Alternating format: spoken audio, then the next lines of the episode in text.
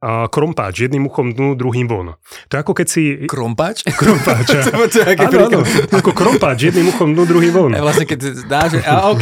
Ja som to počul inak, akože ako by hrách o stenu hádzal, alebo jedným uchom dnu a druhým von, ale nie ako krompáč, dobre. Má to logiku. Tak ja to poviem ako príklad, že kedy naposledy sa vám stalo, že ste sa opili tak, že ste si na druhý deň niečo nepamätali? Nepamätám si to. No. Ja som inak piatok som tak dosť nálačno začal večer popíjať víno. V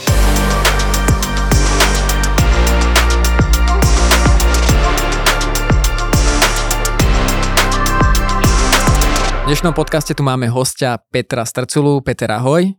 Ahojte. Ahoj, ahoj. Dominantná téma nášho podcastu je teda neustále obchod a dneska to pôjdeme riešiť hĺbšie a hĺbšie.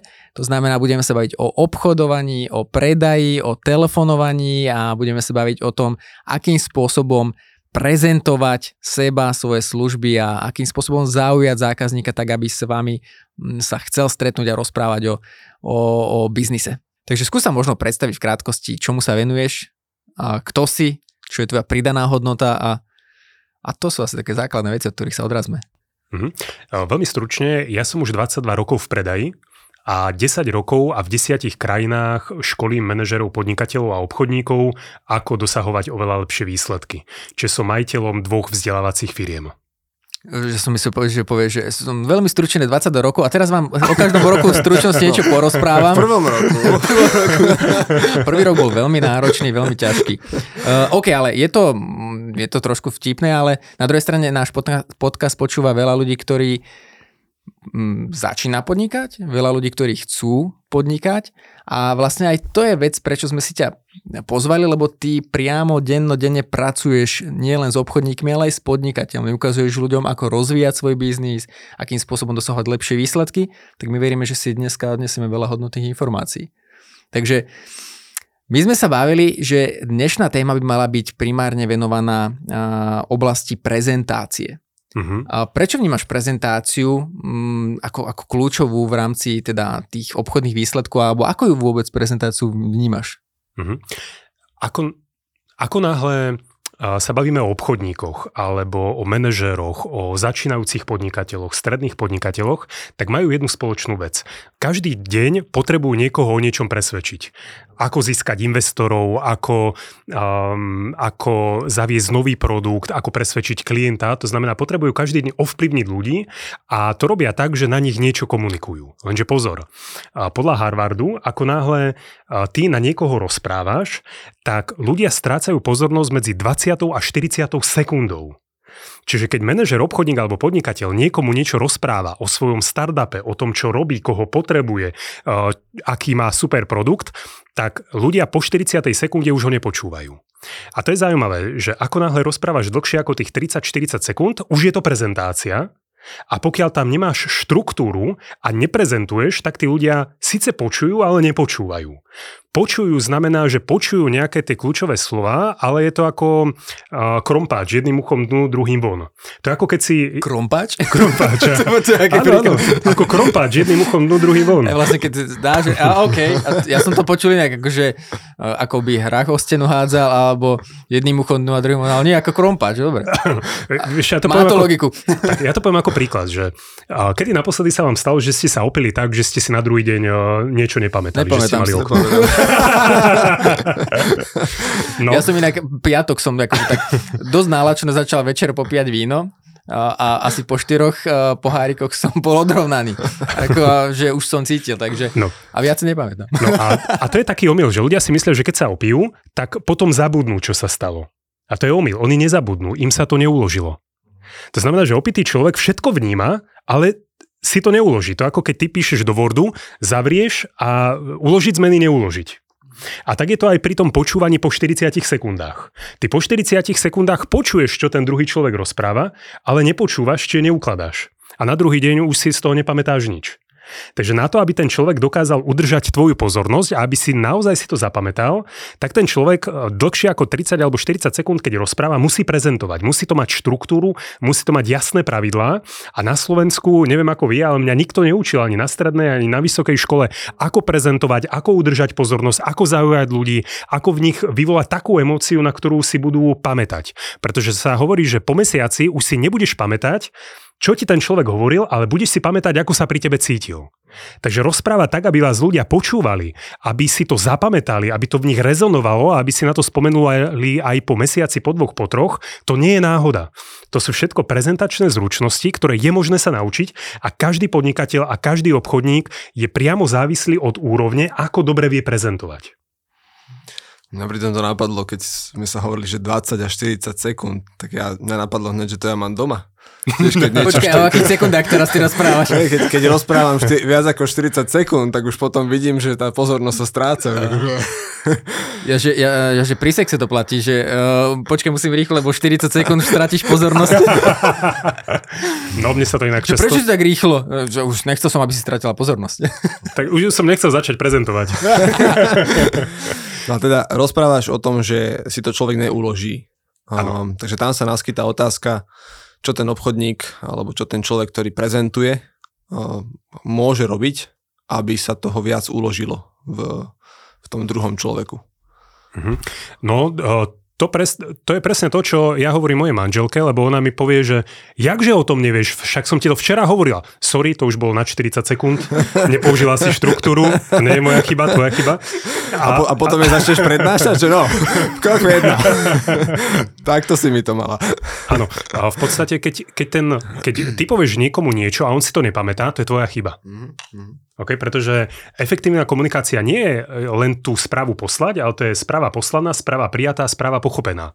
To znamená, že keď ty niekomu niečo povieš a on si to nepamätá alebo to robí inak, to je tvoja zodpovednosť, že on to nepochopil, že on si to nezapamätal. To je pre manažerov, to nie len obchodníci, to je pre manažerov doma, manželský život, to je... To nás prevádza stále tá prezentácia. Asi v každej komunikácii. No a pri podcaste mi teraz... Ešte nemáme podcast, ktorý by trval menej ako 40 sekúnd. Prejdeme na nový formát. No vidíš, keď si pri tom podcaste, aby sme boli praktickí. Že akým spôsobom mať podcast, aby ste toto vedeli využiť? Ideálne... To znamená, že teraz nám hovorí, že máme podcast, ktorý treba prekopať. Dobre sa uviezť ako host. Myslím, že to robíte dobre, pretože aj v našej diskusii hovoríte menej ako 40 sekúnd. To znamená tým, že my sa meníme, tak stále robíme taký ten reštart. A vždy, keď povie niekto niečo iné, tak beží znovu 40 sekúnd. Je to taký podnet, kedy tie stopky idú znovu. Ja som inak raz videl, už neviem, čo to bolo, či prezentácia, alebo čítal som to, ale bolo tam, ja som na to úplne zabudol, teraz si mi to pripomenul, že bolo tam, že chlapík demonstroval na pódiu, ako ľudia dokážu udržať pozornosť a že zobral si fľašu a pohár a začal vlastne liať do toho pohára, ktorý bol myslím, že nejaký politrový alebo tak nejako. A lial a rozprával a zrazu prišlo to po okraj a zrazu začalo to samozrejme pretekať. A on vlastne tým spôsobom to nejako to demonstroval, že a práve tu ste začali strácať pozornosť tomu, čo hovorím a venovali ste pozornosť tomu, čo sa tu deje. A nepamätám si ten príklad presne, ale že takto to demonstroval. A ja som úplne zabudol.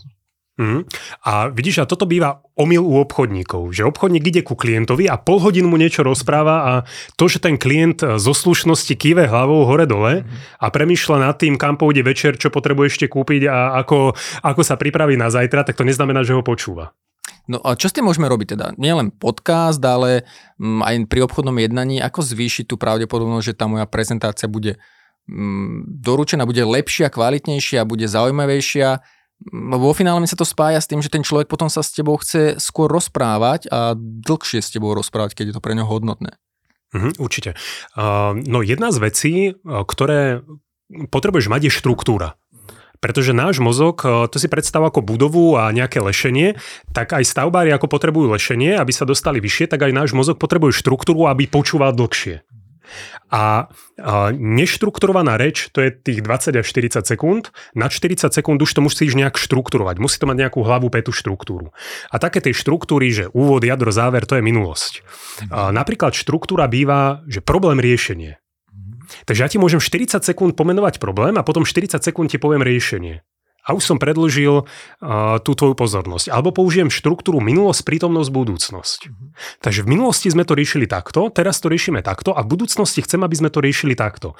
A ten mozog už má 40 sekúnd napríklad. Alebo bývajú rôzne ďalšie štruktúry, napríklad kontrast. V Amerike sa to robí takto, takto, takto. Tu na Slovensku to zatiaľ robíme takto, takto, takto. Alebo čo je a čo by mohlo byť. Dnes to na Slovensku máme takto, robí sa to takto, nie je to úplne dobre, lenže keby sme to urobili takto, mohlo by to byť takto, takto, takto, takto. To znamená, že už máš 2x, 3x toľko času, len použitím jednoduchej štruktúry. Alebo ja napríklad často používam, sa to volá, že čarovná trojka, tomu hovorím. A sme zase, dve minúty dozadu. Tak a to znamená, že štrukturovať môžeš napríklad 3 vecami. Teraz vám poviem napríklad 3 možnosti, aké máte. Po prvé, po druhé, po tretie. Na každú mám 40 sekúnd. Okay. Aj príbeh napríklad? Príbeh takisto. To už sa bavíme o tom, že čím naplní tú štruktúru. A príbeh je výborný v tom, že ľudia chcú vedieť, ako to skončí. Takže on neprestane v polovici počúvať. Príbeh je výborná vec, ale málo kto vie dobre rozprávať príbeh. A to vám rovno poviem, že príbeh máš mať do 60, maximálne 90 sekúnd. To takto je všetko štrukturálne. A počkaj, ty by si mal potom, že to nejako prerušiť a dať slovo druhému, alebo lebo sú príbehy, ktoré, alebo prezentácia, nejakú veľkú prezentáciu, keď máš pred nejakým boardom, tak tie prezentácie logicky bývajú nejaké dlhé, bývajú polhodinové, hodinové meetingy, ale to nie je o tom, že ja to musím teraz rýchlo vysypať a chcete, nechcete a že minútový meeting mať, ale že nejako trieštiť tú pozornosť alebo prehadzovať slovo, alebo zapájať druhú stranu, alebo čo to znamená? Tak pri napríklad meetingoch, že keď obchodník má obchodnú prezentáciu alebo nejaký podnikateľ chce získať investorov, niečo prezentuje, tak častá chyba býva je, že sype fakty. Fakty. Lenže otázka je, že čo ľudia radšej čítajú? Encyklopédie a vedecké štúdie a vedecké časopisy, kde sú fakty? Alebo čítajú skôr emočné knihy, napríklad Harryho Pottera, pozerajú relácie, komédie, filmy a podobne. Čiže ľudia oveľa viac reagujú na emóciu, než na fakty. Keď tých faktov máš príliš veľa, automaticky mozog už nevládze a vypne. Takže čo je chyba? Prezentovať len fakty, čo je riešenie?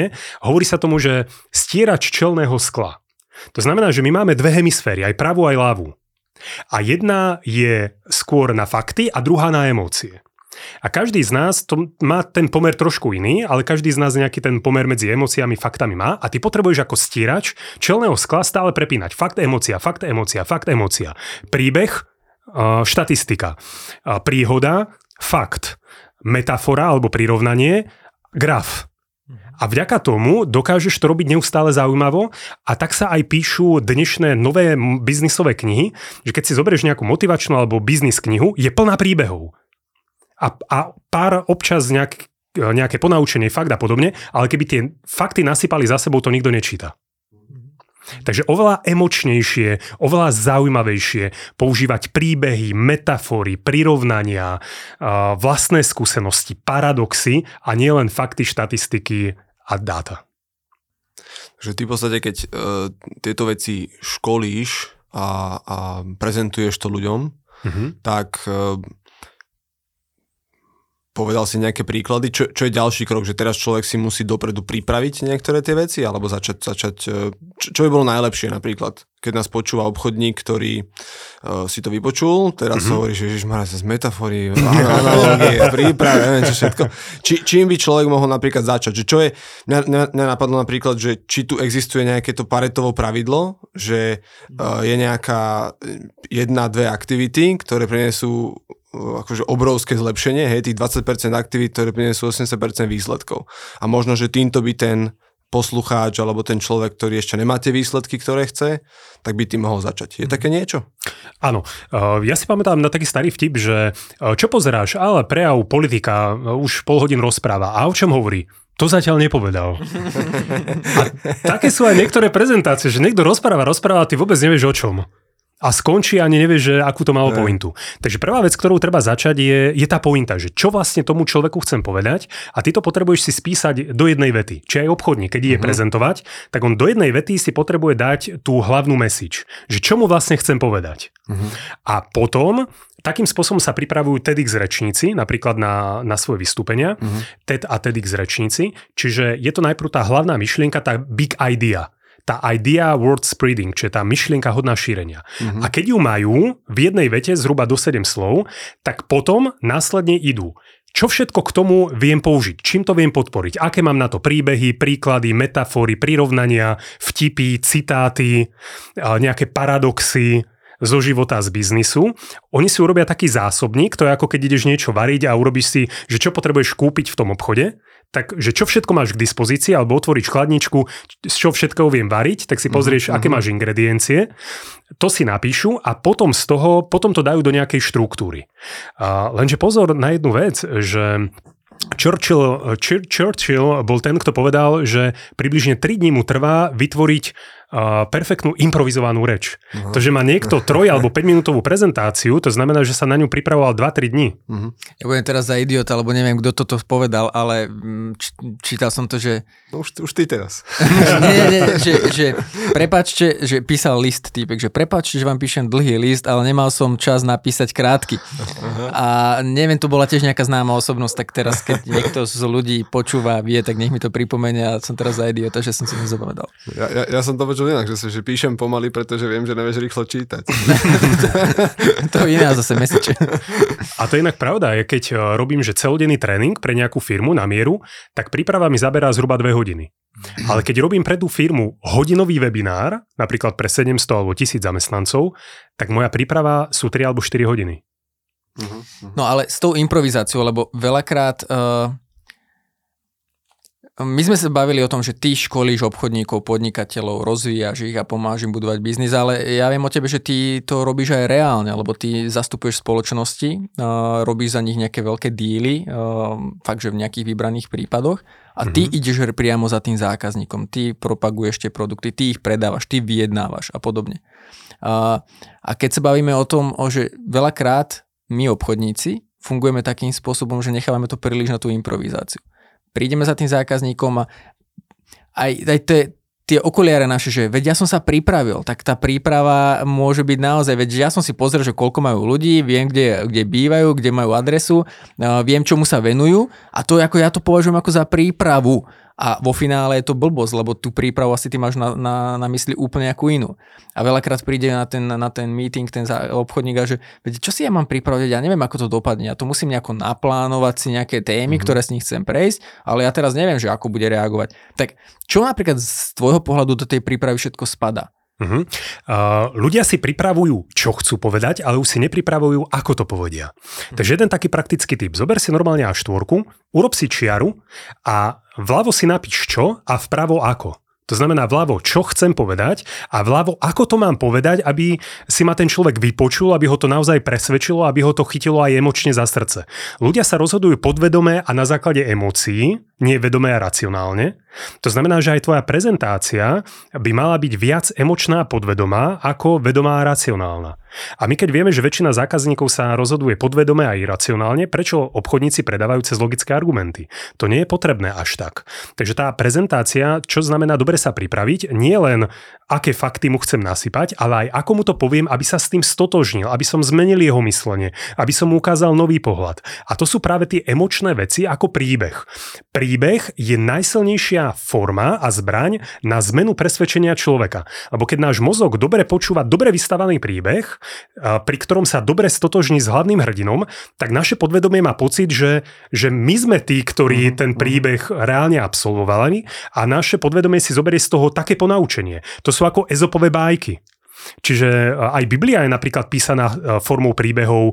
Ezopové bájky, to keby bolo len na 5 strán, také tie ponaučenia, uvedom si, čo máš, váž si, čo chceš. Kto by to čítal? Nikto. To nie je len o tej logickej message, ale je to aj o tej forme.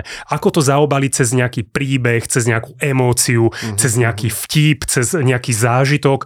To musí byť niečo tak zaujímavé. Tá prezentácia má byť tak dobrá, aby ten klient na konci si povedal, wow, to chcem pozrieť ešte raz. To je ako dobrý film, keď vidíš v kine, že kto z vás videl nejaký film viac ako raz?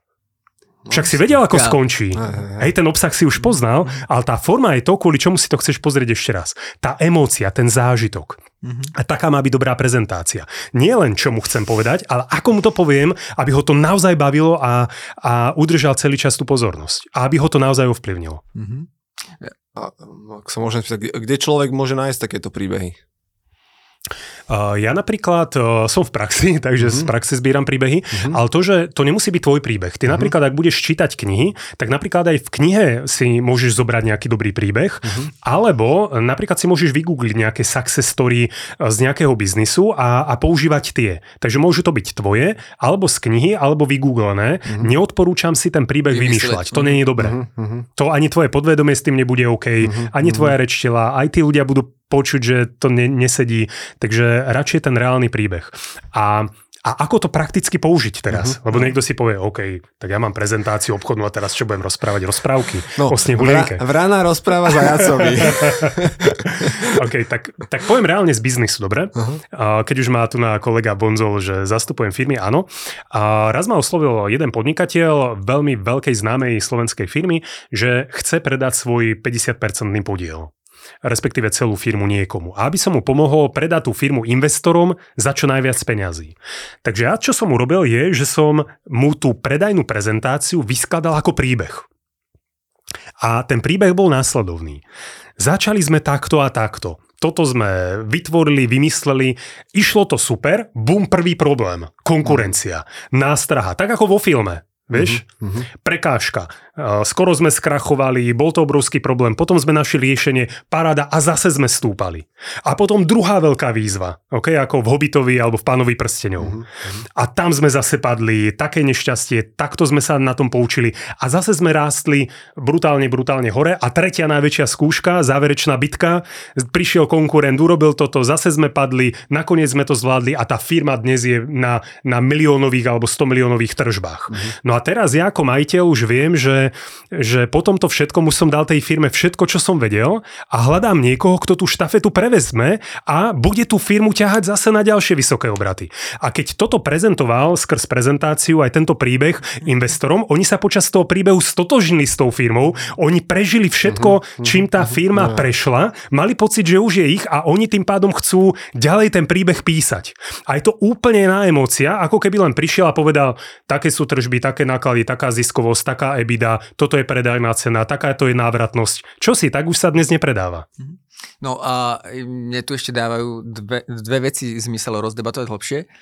Jedna vec je teda vyskladá si nejaký príbeh, na ktorom to postavíš, aby sa tá druhá strana s tým stotožnila a asi tak sa získajú aj takí fanúšikovia, nie iba tí zákazníci, ale fanúšikovia, to ako Apple. Proste keď niekto je fanúšik Apple, tak si kúpi aj tie úplne nezmyselné veci, ktoré možno ti v danom momente nedávajú zmysel. Ale teraz druhá vec je, že forma toho podania. A ja to poviem na svojom príklade. Keď mám rozprávať niečo dlhšie, a to niekedy fakt sa bavíme, že nejaký kratučký príbeh, ktorý má minútku, dve, alebo vtip, krásny príbeh je vtip. Keď mám niečo takéto porozprávať, tak zrazu to dostane sa do takej iného módu a neviem to povedať. Zrazu to hovorím tak krčovito. Zrazu to je úplne... Zrazu to nie som ja. To znamená, že máš nejaké rady, ako človek by mal začať prezentovať, ako s tou prezentáciou pracovať, ale už teraz s tou takou, aby to bolo zaujímavé podané. Nielen teda štruktúra a zaujímavé milníky, ale aby to bolo zaujímavé podané? Áno. Toto, čo hovoríš, tak to je veľmi častý problém viacerých podnikateľov a obchodníkov, že sa boja vystupovať alebo prezentovať pred inými ľuďmi. Dokonca štatisticky strach z prezentovania pred cudzými ľuďmi je väčší ako strach zo smrti. A preto vznikol vtip, že väčšina ľudí, keď je na pohrebe, radšej by bola v rakve ako za rečníckym pultom, pretože ľudia majú veľkú trému prezentovať a je to preto, lebo sa fokusujú na seba. To je pravda. Áno, to presne to potvrdzujem. Že čo ak ja sa teraz zamotám, čo ak si urobím hanbu, čo ak ma vysmejú, čo ak zabudnem ten text. Ty rozprávaš, že zrazu teraz a už ti prišlo, že ako to pokračovalo a už vieš, že si v riti. A už to ide dole vodou. A už to ide dole. A potom už iba... A ešte raz. A vlastne ja neviem ani tak dobre rozprávať vtipy. No a najhoršie inak, keď rečník sa presne takto podkope, že no ja úplne nie som tak dobrý ako... To inak teraz, minulý týždeň som bol na konferencii a jeden účastník povedal, no prednášať teraz po Peťovi Strculovi, to je ako súložiť po Rosenbergovi. Vieš, ešte len začal, už sa hneď zhodil. Má skúsenosti s obdom. A vieš, že nie je dobré, keď ten rečník hneď na začiatku sa ešte aj on sám podkope, zhodí. A už očakávajú, že to bude. Vieš, naloží si aj on sám a už proste to ide dole. Takže čo s tým? Lebo to je hlavne v hlave, asi predpokladám. Je to v hlave. Lebo jedna vec je v hlave a druhá vec je ten už samotný spôsob toho prejavu. Mm-hmm. Tak, čiže čo s tým, ako sa zbaviť z toho stresu a strachu z vystupovania, ako byť taký ten sám sebou a autentický. Ja som sa to naučil v divadle, pretože aby som bol aj ja lepší speaker, tak som chodil na dubbingové kurzy, kurzy herectva, aby som k tomu obsahu pridal aj formu. Mm-hmm. To nie je náhoda, to nikto vyskylovaný sa tak nenarodí, on sa vyskyluje. Okay? A režisér nám povedal, že keď chcete sa zbaviť trémy, tréma je vtedy, keď sa sústredíte na to, že vy chcete podať najlepší výkon. Uh-huh. Vašou úlohou je pomôcť vášmu parťákovi na pódiu, aby on podal čo najlepší výkon a aby ste divákom urobili ten najväčší možný zážitok. Takže ty ako speaker, keď sa budeš sústreďovať na publikum, aby v nich si vzbudil čo najväčší záujem, čo najväčšiu emóciu, čo najväčšie stotožnenie, ale nie na seba, nebudeš mať trému. Tam nie je dôvod na trému. A to sa ťažko aplikuje, nie? Ja si poviem, že áno, chcem, aby naši poslucháči v tomto podcaste mali zážitok, aby to bolo pre nich zaujímavé, ale potom akoby mi napadne program, že ale to je urobím cesto, keď budem dobre to rozprávať, keď to budem dobre komunikovať, keď to bude zaujímavé. Vieš čo, ty si môžeš dať na to, aby si správne nastavil mindset nejakú challenge. A tá challenge, vieš, že ty prenesieš pozornosť zo seba a na svoje chyby a nedokonalosti, dáš fokus na nejakú challenge. Napríklad v tomto podcaste toto bude ten najvtipnejší podcast a môjim cieľom je čo najviac krát rozosmiať publikum. A tým pádom už sa nezameriavaš na seba, ale na ten svoj obsah, na tú svoju formu, na tú svoju emóciu. Vieš, takže ty potrebuješ tú pozornosť preniesť zo seba na niečo iné. Napríklad na publikum, na obsah, na formu a podobne. Ty máš s tým, Bernard, skúsenosti, lebo ty keď robíš coaching, tak to je presne o tom, že ty musíš sa sústrediť nie, že čo ty chceš povedať, ale čo ten druhý človek. Ja myslím si, že v coachingu a asi možno aj v tom obchode, že keď to človek robí dostatočne veľa krát, tak ja napríklad si pamätám, že na začiatku som vôbec nemal žiadnu nejakú, že okay, že počúva ma ten človek alebo chápe, čo mu chcem povedať a tak ďalej. Ale teraz už ako keby mám takú, neviem, či to je empatia, alebo čo to je, že tak trošku cítim, že či ten človek je otvorený tomu, čo mu hovorím, alebo si myslí na niečo iné, alebo možno, že v akom je takom emočnom rozpoložení, že či mám ja začať s nejakým takým, že ako sa máš, poviem výsledky, alebo si ho mám najprv vypočuť a spýtať sa ho, že čo má nové, ako sa mu darí, aby trošku akože sme tam nejaký základ tej konverzácie nasadili. Takže asi aj tréningom, že to asi nenahradí nič, že človek si môže pripravovať na ten príbeh, koľkokrát chce na tom papieri, ale keď sa nepočuje prvýkrát, druhýkrát, tretíkrát, štvrtýkrát a potom 10. a 15. 20. Áno, správne hovoríš, že dôležitá je prax, to je jedna vec, ale druhá vec je, ako tú prax využiješ. Pretože to, že obchodník je 10 rokov v obchode, to neznamená, že robí ten obchod dobre, lenže ho robí dlho. Áno. Okay? Alebo že má 10-ročné skúsenosti. Možno tie jednoročné skúsenosti 10 krát. Jasné. Takže jasné, prax je dôležitá, ale dôležité je aj to, aby ty si sa stále zlepšoval a posúval ďalej. A keď robíš coaching 1 na 1, tak je to pomerne jednoduché, pretože ty navnímaš toho človeka, prispôsobíš tú komunikáciu, s rýchlym rozprávaš rýchlo, s pomalým, pomalšie a nejak sa odladíte, to je v pohode. Ale čím je pred tebou viac ľudí, tým je to náročnejšie, lebo ti dávajú menšiu spätnú väzbu. Takže preto sa mnohí podnikatelia alebo obchodníci rozsypú, keď sú zvyknutí 1 na 1 predávať a potom majú prísť do firmy a pred 7 decision makerami odprezentovať svoju firmu. A sú na prášky, lebo to nikdy nerobili. A preto tu je dôležitá naozaj príprava, že tej príprave treba venovať viac času než samotnej prezentácii. A naozaj to dobre vyskladať, čo im chcem povedať, aký použijem príbeh, príklad, metaforu a tak ďalej a urobiť to naozaj zábavne, naozaj zaujímavo, aby tí ľudia chceli na to prísť ešte raz, aby to bolo naozaj dobre.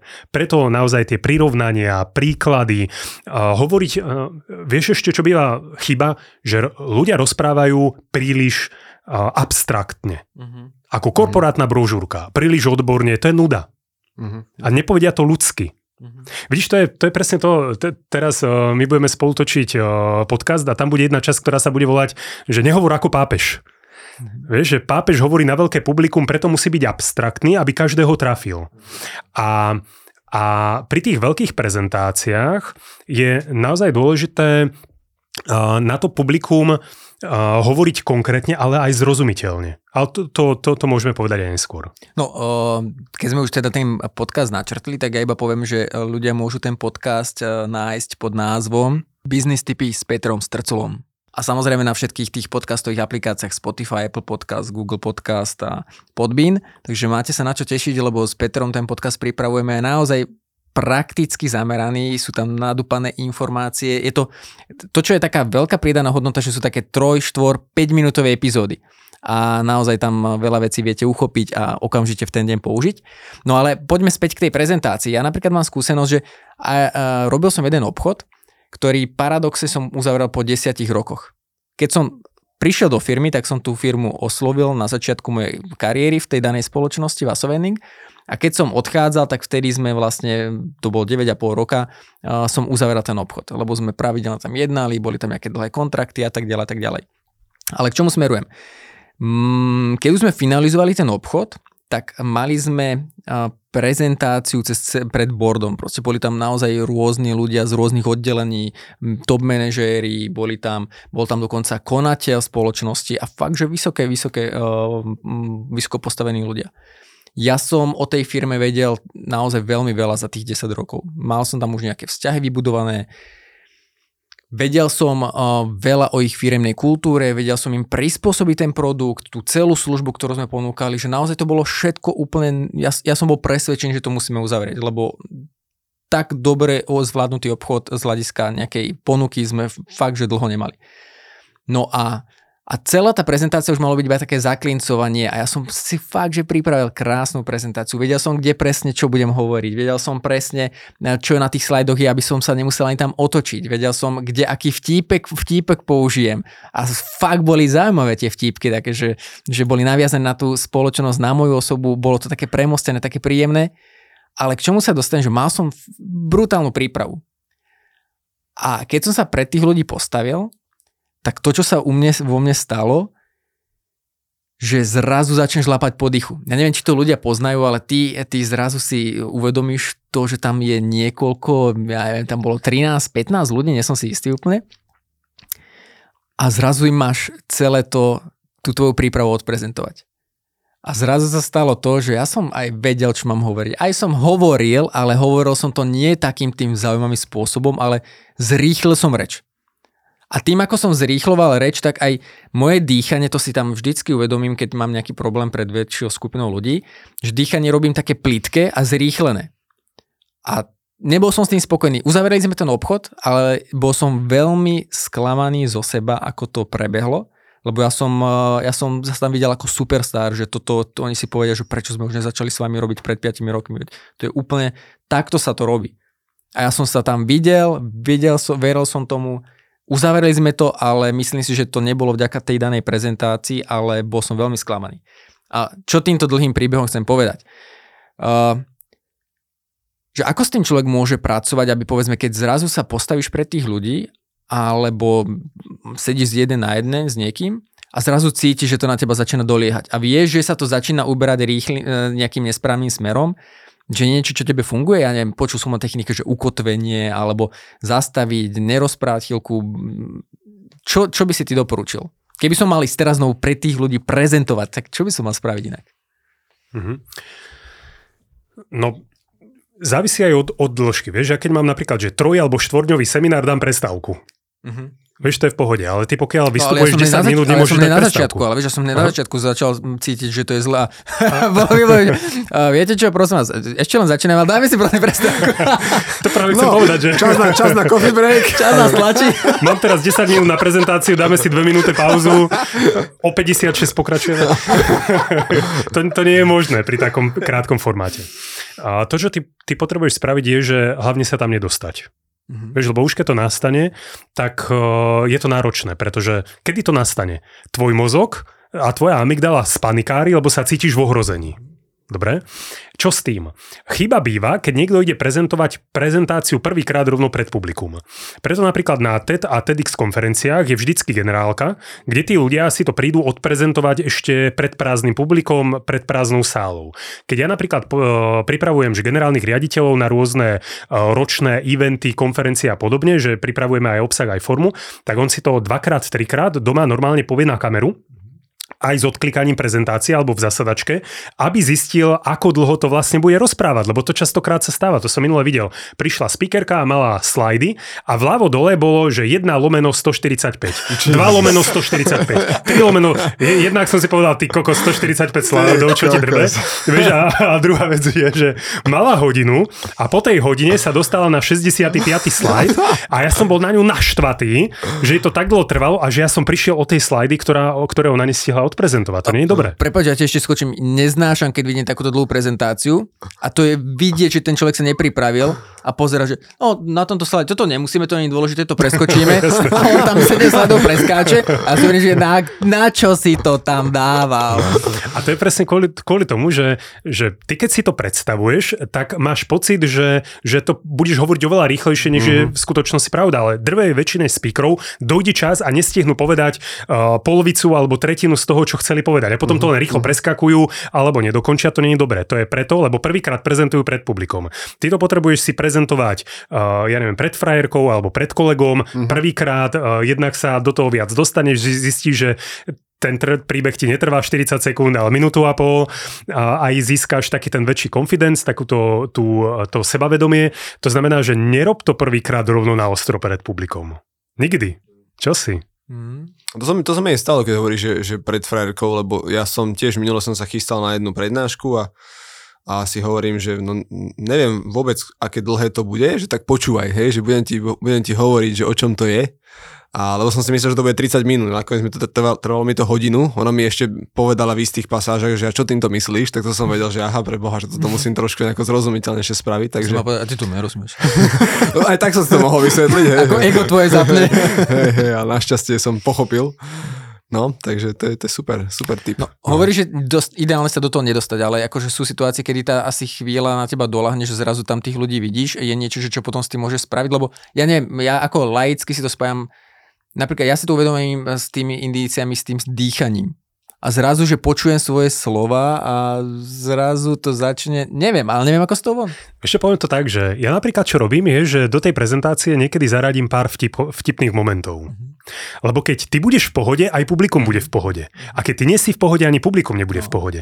Takže ty sa potrebuješ do tej pohody dostať. A ja to napríklad robím tak, že jednak si nastavím mindset a keď napríklad som pred boardom prezentoval, že každý mesiac, tak môj mindset bol, a to bol asi, ja neviem, board a riaditelia ďalších firiem, ja neviem, 70-80 ľudí, tak som si povedal, že toto je moja posledná prezentácia v tejto firme. Hej, že možno ma vyhodia a už nebude mať tú možnosť, takže si to idem proste užiť. A prišiel som tam s dobrou energiou, dal som nejakých pár vtipných slajdov. Naozaj som si to užil a vtedy si to aj to publikum užilo. Takže ty že neber seba ani tú prezentáciu príliš vážne. Ľudia sa chcú baviť aj na tých najvyšších pozíciách, odľahčí to spomal a hlavne jedna z najdôležitejších vecí, daj o polovicu menej obsahu, ako chceš. Speakery majú tú chybu, že chcú toho povedať strašne veľa a ľudia toho počúvajú veľmi málo. To je ako keby si išiel doliať vodu do ostrekovačov do auta, nalial si ju do kýbla a to vedro proste len nad motorom pretočilo. Koľko tej vody sa dostane dovnútra? Že keď dolievaš vodu do ostrekovača, tak leješ pomaličky, pretože to potrubie veľmi pomaličky tú vodu vstrebáva. OK? Nemôžeš liať rýchlo, lebo sa to preleje. Lenže takým spôsobom to funguje aj pri prezentovaní a pri rozprávaní. Ľudia oveľa pomalšie počúvajú, ako rozprávajú. Takže keď budeš v strese, spomál, daj pauzu, zapoj publikum a spýtaj sa, kto z vás niekedy zažil toto, ruku hore? Oni zdvihnú ruku, spomališ to tempo, dáš sa do pohody, čiže ty potrebuješ hlavne spomaliť. Nemáš sa kam ponáhľať, prichystaj si toho oveľa menej, flirtuj s tým publikom, keď to mám takto nazvať, že buď trochu hravší, a nemyslím len s prvou radou, alebo proste s pár vytipovanými účastničkami.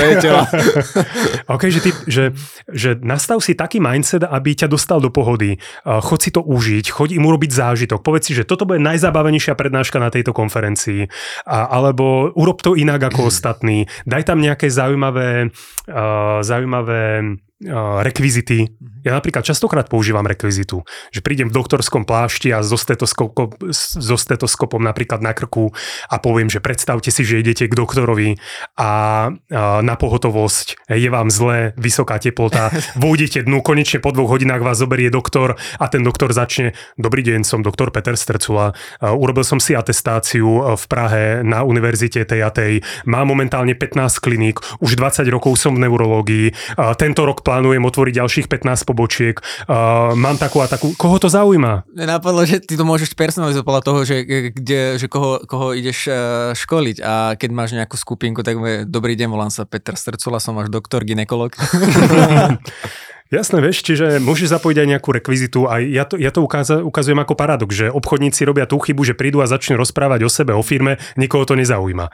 Že to, čo toho klienta zaujíma, je jeho problém, jeho výzvy a to, ako ty mu môžeš pomôcť zarobiť peniaze, ušetriť peniaze. Ten klient potrebuje počuť riešenie na svoje vlastné problémy alebo svoje príležitosti a nepotrebuje počuť, aby ako ty sa chváliš seba a svoju firmu 10 minút. Mm-hmm. Ja neviem, a zase na to tá rekvizita. Neviem, čo z toho môžeš povedať verejne, lebo viem, že telefonovanie je jedna z tvojich výstavných skríň, alebo ako to nazveme, ako jedna z tých silných aktivít, kvôli ktoré si ťa ľudia objednávajú. A tak čo nemôžeš alebo nechceš povedať verejne, tak nemusíš, ale keby sme išli do nejakej rady a tipov, lebo tá prezentácia je spojená napríklad aj so oslovením zákazníka cez telefón. Ty mu voláš, a presne mi sa to spojilo s tým: dobrý deň, tu je Jaroslav Sedlák, rád by som vám predstavil naše služby, zastupujem spoločnosť XYZ a venujeme sa primárne tomuto a tomuto. Koho to zaujíma? A to je presne o tom, že máš nejakú radu, ktorú môžeš verejne zazdieľať, že ako urobiť ten telefonát na začiatku úspešný, zaujímavejší, lebo to je priamo spojené s tou prezentáciou a nemá to byť ja. Áno. Ako som hovoril na začiatku, že človek stratí... Počkaj, nech si písať poznámky, ale to sa nahráva, takže povedz. To si zapamätáš. Hovorili sme na začiatku, že človek stratí pozornosť medzi 20 a 40 sekundou. To je podľa Harvardu, okay? Podľa výskumu. A to isté je aj v telefonáte. Si zober, že kedy ty máš najväčšiu pozornosť človeka, ktorému voláš? No vtedy, keď ti to zdvihne. Pretože nemá to číslo uložené, je zvedavý, k tomu volá. Okay? Má úplne uši, má nastavené. A teraz a máš 20 až 40 sekúnd. V telefóne niekedy aj menej. Ako využiť najviac túto príležitosť, unúdiť ho k smrti? Dobrý deň, rád by som vám predstavil portfólio našej firmy. Čo si? To je ten tvoj čas, kedy ty potrebuješ zahviezdiť v momente, kedy on zdvihne.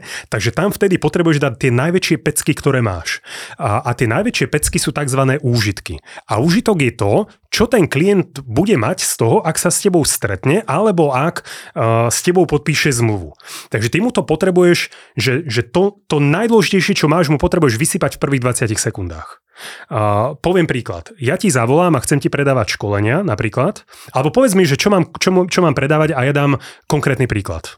Vážne, čo Bernard, lebo ja mám aspoň 10. Môže byť to školenia. Daj školenia a potom povedz... Školenia je môj biznis, čiže chcem dať nejaký iný príklad. Tak daj, povedz, ja mám podcastový biznis, tak keď chcem teraz osloviť nejakého zákazníka, ktorý k podcastom nemá nejaký veľký vzťah, zaevidoval, neuvažoval doteraz nad nejakými podcastami, ale napríklad napísali sme si na LinkedIne. Dobrý deň, Peter, rád by som sa s vami spojil ohľadne témy podcastov. On mi píše: OK, viete čo, môžeme si zavolať, zatiaľ som nad tým neuvažoval, ale ako tu je moje číslo, môžeme si zavolať. To znamená, nie je to úplne cudzí človek, on vie, že mu budem volať s podcastami, ale nemá nejakú emóciu, že či idem do toho, nejdem, ale prečo nie, vypočujem si, čo mi poviete. A ja chcem, aby si ty ako Peter si začal u mňa nahrávať podcasty v mojom štúdiu, lebo moja pridaná hodnota nie je štúdio, ale tie konzultácie, že pripravíme spolu obsah, že pomôžem ti to všetko spropagovať, dáme to von, akože je tam veľa vecí, ktoré sú pridaná hodnota, nie samotné štúdio a mikrofóny.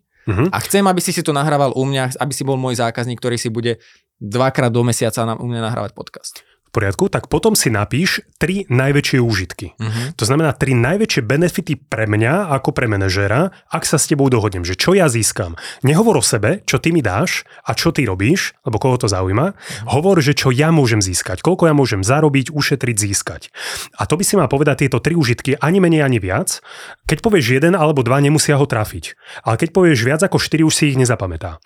Takže vždy 3. Pretože to je dostatočná šanca, že ho trafí aspoň jeden. Tvojou úlohou je, aby aspoň jeden ho trafil a aby si aspoň jeden zapamätal. Takže ja keby som zavolal niekomu na cold call, tak mu poviem: zdravím, tu je Peter Strcula, som majiteľ podcastového štúdia a vďaka nám môžete ešte tento týždeň rozbehnúť svoj vlastný podcast. Vďaka nemu môžete získať tisícky zákazníkov mesačne a to všetko vás bude stáť len pár 100 eur. Hneď v prvej dobrej? Hneď v prvej dobrej. Ja ti poviem prečo. Predstav si, že ty keď voláš nejakému decision makerovi, tak ty nie si jediný, kto k tomu za ten rok zavolá. Bežnému manažérovi môže denne volať kľudne 10 obchodníkov, že sa s ním chce stretnúť kvôli niečomu. A to sa často stáva, že ten manažer ti povie, ale ja nemám čas sa stretávať každý deň s 20 obchodníkmi. Fakt nemá. Podľa čoho si vyberie? Podľa toho, z koho môže mať najväčší benefit. Takže ty potrebuješ ten benefit povedať úplne na začiatku. Tie 3 najväčšie pecky, ktoré máš, mu povedz na začiatku, aby on mal zrazu dôvod sa s tebou baviť a stretnúť. Lebo to je hodina jeho času, ak sa s tebou stretne. On sa s tebou nestretne len tak. Dobre, a mám to akože hneď z prvej dobre, že dobrý deň a hneď to vypustiť, alebo nejako tam, že asi normálne prirodzene, že bavili sme sa teda na LinkedIn, že sa vám môžem ozvať. Áno, ja som toto hovoril ako na cold call, lebo ten je najťažší. Čiže keby som na cold call volal neznámej firme, tak im poviem, zdravím, to je Peter Strcula. Okay. Čiže úplne, že nevie o mne. Aha, áno, okay. Čiže poviem aj tento, lebo toto, čo si povedal, tak to je ľahšie a ja chcem ukázať najprv to najťažšie. Okay. Čiže ja teraz zavolám zo zlatých stránok nejakej firme, poviem, zdravím, ja som Jaroslav Sedlák, som majiteľ podcastového štúdia a vďaka našej firme ešte tento týždeň môžete začať vlastný podcast, získať z toho tisícky zákazníkov mesačne a bude vás to stáť len 2 hodiny vášho času každý mesiac. Rád by som vám k tomu povedal viac. Poďme si dať nejaký videohovor alebo stretnutie a povieme, že čo konkrétne by ste z toho vy mohli získať. Kedy vám to vyhovuje. To je všetko, čo potrebuješ. A to je úplný cold call. A pri cold call sú dôležité dve veci. Prvá vec, aké 3 úžitky, aké silné úžitky dokážeš trafiť a potom zvládanie námietok, pretože čas ľudí ti hneď dá termín, čas ľudí ti dá námietku a čas ľudí ťa odmietne. Ale odmietnú ťa len vtedy, pokiaľ tie 3 úžitky sa netrafíš nimi. Ak dáš dobré úžitky, tak akékoľvek odmietnutie zmeníš na námietku a akúkoľvek námietku vieš zmeniť na termín, ak ju vieš dobre zvládnuť.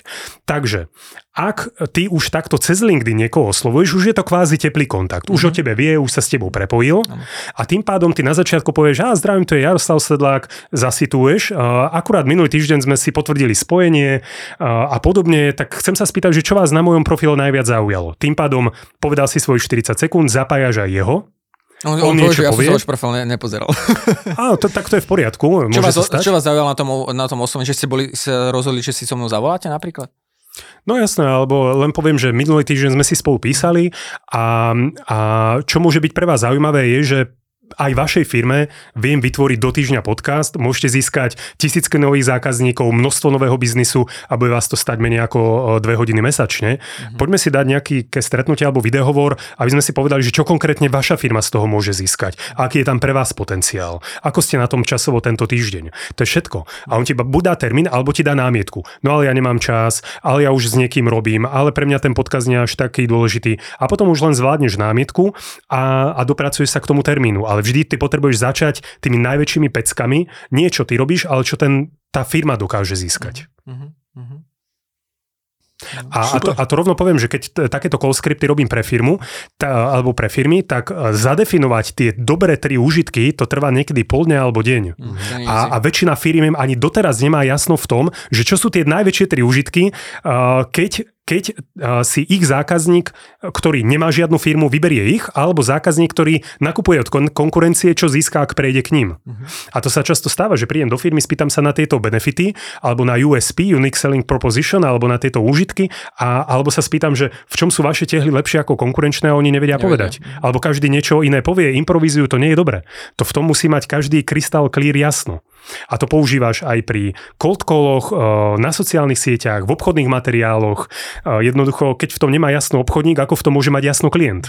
A je v pohode, že keď ja napríklad, je v pohode, ja to tak cítim, ja to teda robím, že ten rozhovor ja rozšírim o to, že už sa bavím o jeho biznise, to znamená, že kto sú vaši zákazníci, čo je dôležité pre vás z hľadiska nejakého marketingu, nejaké obchodné aktivity, ktoré vyvíjate, či poznáte podcasty, či máte skúsenosti, boli ste hostom, neboli, akože už ten prvý call robím ako kvalifikačný a na základe toho vlastne vyjde z toho, že dobre, môže to trvať 5-10 minút niekedy a z toho, že dobre, má zmysel, poďme sa spojiť na videohovor alebo poďme sa stretnúť osobne. Budeme sa baviť o tej spolupráci ako takej. Má to význam takto podľa teba? Úprimne moc nie. Kvalifikačné koly majú zmysel vtedy, keď cez marketingovú kampaň sa ti ozývajú firmy a ty ich potrebuješ kvalifikovať, že či naozaj sa ti ozval dobrý zákazník. Ale keď ty takto oslovuješ niekoho, už by si ho mal kvalifikovať pred tým telefonátom. Áno, no niektoré firmy neviem ja trafiť, že povedzme, či je ten podcast pre nich realizovateľný v tomto prípade. Okay. Ale ak viem kvalifikovať, tak by som to už mal vedieť, ale ak nie, tak je to v pohode. Čiže poviem takto. Keď tebe volá firma, máš ju kvalifikovať, lebo ona je tá, čo prejavuje záujem a je ochotná ti odpovedať na otázky kvalifikačné. Ale keď ty oslovuješ firmu, nesmieš ju kvalifikovať, musíš jej povedať úžitky a dohodnúť s ňou stretnutie. Čiže v tomto prípade ty už robíš jednu vec, čo je síce správna vec, že robíš analýzu, koľko máte zamestnancov, čo by ste chceli dosiahnuť, a toto nepatrí do telefonátu. To patrí na osobné stretnutie. Jediným cieľom telefonátu je čo? Dohodnúť stredko. Aký je ďalší cieľ telefonátu? Ja, toto som ovplyvnil, to si mi hovoril raz. OK, chyták, žiadny ďalší cieľ tam nie je. OK, tvoj jediný cieľ je dohodnúť stretnutie. A na to, aby si dohodol stretnutie, potrebuješ mu dať sakra dobrý dôvod, aby sa s tebou stretol, aby si našiel ten čas, a na to slúžia tie úžitky. Takže ty potrebuješ vysypať 3 dobré úžitky, zvládnuť dobré námietky a riešiť len to, aby ste sa stretli, a všetko ostatné na stretnutí. A potom dáš stretnutie alebo videokol a tam už robíš analýzu, zistíš potenciál, navrhneš mu nejaké riešenie, buď už na prvom alebo na druhom stretnutí, ak si to rozdelíš. Ten telefonát musí byť, že stručný, jasný, úderný. Toto je asi tá vec, ako tak počúvam, čo odporúčaš, že by sa na to obchodníci naozaj mali pozrieť na tie úžitky, že čo vlastne oni, čo sú tie top veci, ktoré môžu ľuďom ponúknuť, lebo asi tá častá chyba, môžeš ma kľudne opraviť, je, že ľudia si myslia, že vedia, čo ponúkajú, nejaký ten úžitok, čo je, ale keď sa na to potom pozrieš a pracuješ s nimi, tak zistia, že nie celkom. To majú ešte ujasnené. Presne tak. Mne sa veľmi páčilo, že taký krátky vtip, že príde sused, zvoní sused susedovi a pýta sa ho, že sused, vy bývate podo mnou, máte taký istý trojizbový byt ako ja? Áno, mám. Super, a minulý týždeň som videl, že ste niesli tapety. Koľko tapiet ste kúpili? 20. Super, ďakujem. Príde o týždeň a zvoní mu a hovorí, pán sused, vy si som nerobíte srandu, však kúpil som 20 roliek a ešte 9 mi zostalo. A ten sused hovorí, však to aj mne. OK, na blbú otázku blbá odpoveď. Ľudia vedia efektívne komunikovať. Okay? To, že obchodník niečo klientovi povie, neznamená, že mu to povedal zrozumiteľne. Okay? A to, že si obchodník myslí, že to snáď každý našu firmu pozná a každý snáď vie, ako to funguje, to je omyl. Predpoklad je matka omylu. To znamená, že dôležité je to, ako aj tí obchodníci komunikujú, čo povedia v telefonáte, čo povedia pri prezentovaní toho produktu. A oni si myslia, že ako... Viete, čo je zaujímavé, že väčšina ľudí si myslí, že má dosť rozumu, že je dostatočne inteligentná. Okay? Aj keď to tak nie je pravda. Okay? Že štatisticky si väčšina ľudí na svete myslí, že má nadpriemernú inteligenciu. Hej? To matematicky nedáva zmysel, ale tak je to aj s ľuďmi. Väčšina ľudí si myslí, že výborne komunikuje a výborne prezentuje. A pritom opak je pravdou. Že chýba je v tých zákazníkoch, že oni to nechápu. Tak, že zákazník nekúpil preto, lebo konkurencia, lebo toto, lebo tamto, ale málo ktorý obchodník povie, ten zákazník nekúpil, lebo som to pokazil. Lebo som sa nepripravil, lebo som mal nezrozumiteľnú prezentáciu, lebo som mu neodpovedal jasne na otázky, lebo nemám jasno v úžitkoch. To obchodník nepovie. Väčšinou sa obchodníci vyhovárajú na vonkajšie okolnosti a málo kedy si priznajú svoju chybu, lenže komunikovať nás nikto neučil, ani na škole, ani na základnej, ani na vysokej škole. Ľudia nechodia moc na kurzy na Slovensku ani nie je nejaký extra dobrý kurz prezentovania, ktorý by som vedel odporučiť. Proste nie je to také bežné. Ľudia si myslia, že keď vedia rozprávať, vedia predávať a prezentovať. To vôbec nie je pravda. A to je potom následná aj obrovská asi výhoda, keď sa niekto do toho oprie a začne to praktizovať, začne si to pripravovať, tak tým, že na tom Slovensku to nie je až také rozšírené, tak ten obchodník vystrelí asi na nejaký nadpriemer a pritom nemusí zase spraviť až tak nejaké obrovské množstvo. To si výborne povedal, za 10 rokov toto bude iné a obchodníci napríklad na Slovensku a v Česku v porovnaní, ja neviem, lebo tým, že ja školím v 10 krajinách, ja zhruba vidím, aký je ten level obchodníkov a my sme teda hodne pozadu. A to je dobre. Lebo stačí, keď sa obchodník naučí pár vecí a zrazu získa obrovskú konkurenčnú výhodu. A dnes trhový líder, čiže firma, ktorá má najväčší podiel na trhu, nemá najlepší produkt. Má najlepší predaj. Alebo najlepší marketing. Čiže najlepšiu komunikáciu, obchodnú alebo marketingovú. Takže nie je to o produkte, je to o o tej komunikácii marketingovej a obchodnej a kvalita nášho života závisí od kvality našej komunikácie. To znamená, že ty keď sa zlepšíš v komunikácii a v prezentovaní, tak ti to pomôže automaticky aj v súkromnom živote, vo vzťahoch. Však drvivá väčšina problémov vo firmách je spôsobená chybami v komunikácii. Že nejde o to, čo ten človek povie, ale ako to povie. Že ľudia, že poznáte takých ľudí, ktorí vás dokážu vytočiť len tým, že povedia prvú vetu a už by si zaslúžili facku. To presne to je... Niekedy ešte len, že prídu. Ani nič nehovoru, som nasraný. Alebo spravia, že... A je to tu zase. Ale určite poznáte taký, že príde a furt rípe, vieš. A furt rípe a jednoducho normálne hneď ti proste spúšťa gombíky v tele. A to je preto, že ten človek to aj myslí dobre, ale nevie dobre komunikovať. No. Peter, díky moc, že si prišiel. Myslím si, že máme veľa tém, ktoré by sme vedeli rozbehnúť a rozdebatovať hlbšie, ale konec koncov aj to je účelom tvojho podcastu, ktorý teda vydávaš, aby ľudia, ktorým sa tieto myšlienky páčia, ktorí chcú viac, aby mohli tento podcast počúvať. Takže opakujem, nájdete ho na všetkých podcastových platformách. Podcast sa volá Biznestypy s Petrom Strculom. A je niečo, čo tu dneska nezaznelo a malo by ešte zaznieť, niečo, čo ak by te niekto chcel nakontaktovať, alebo nejaká message, čo je dôležitá z tvojho pohľadu ešte povedať na záver? Dôležité je, že všetci veľkí lídri sú perfektní v komunikácii. Či už je to Elon Musk, alebo to bol Steve Jobs, alebo sú to generálni riaditelia veľkých firiem.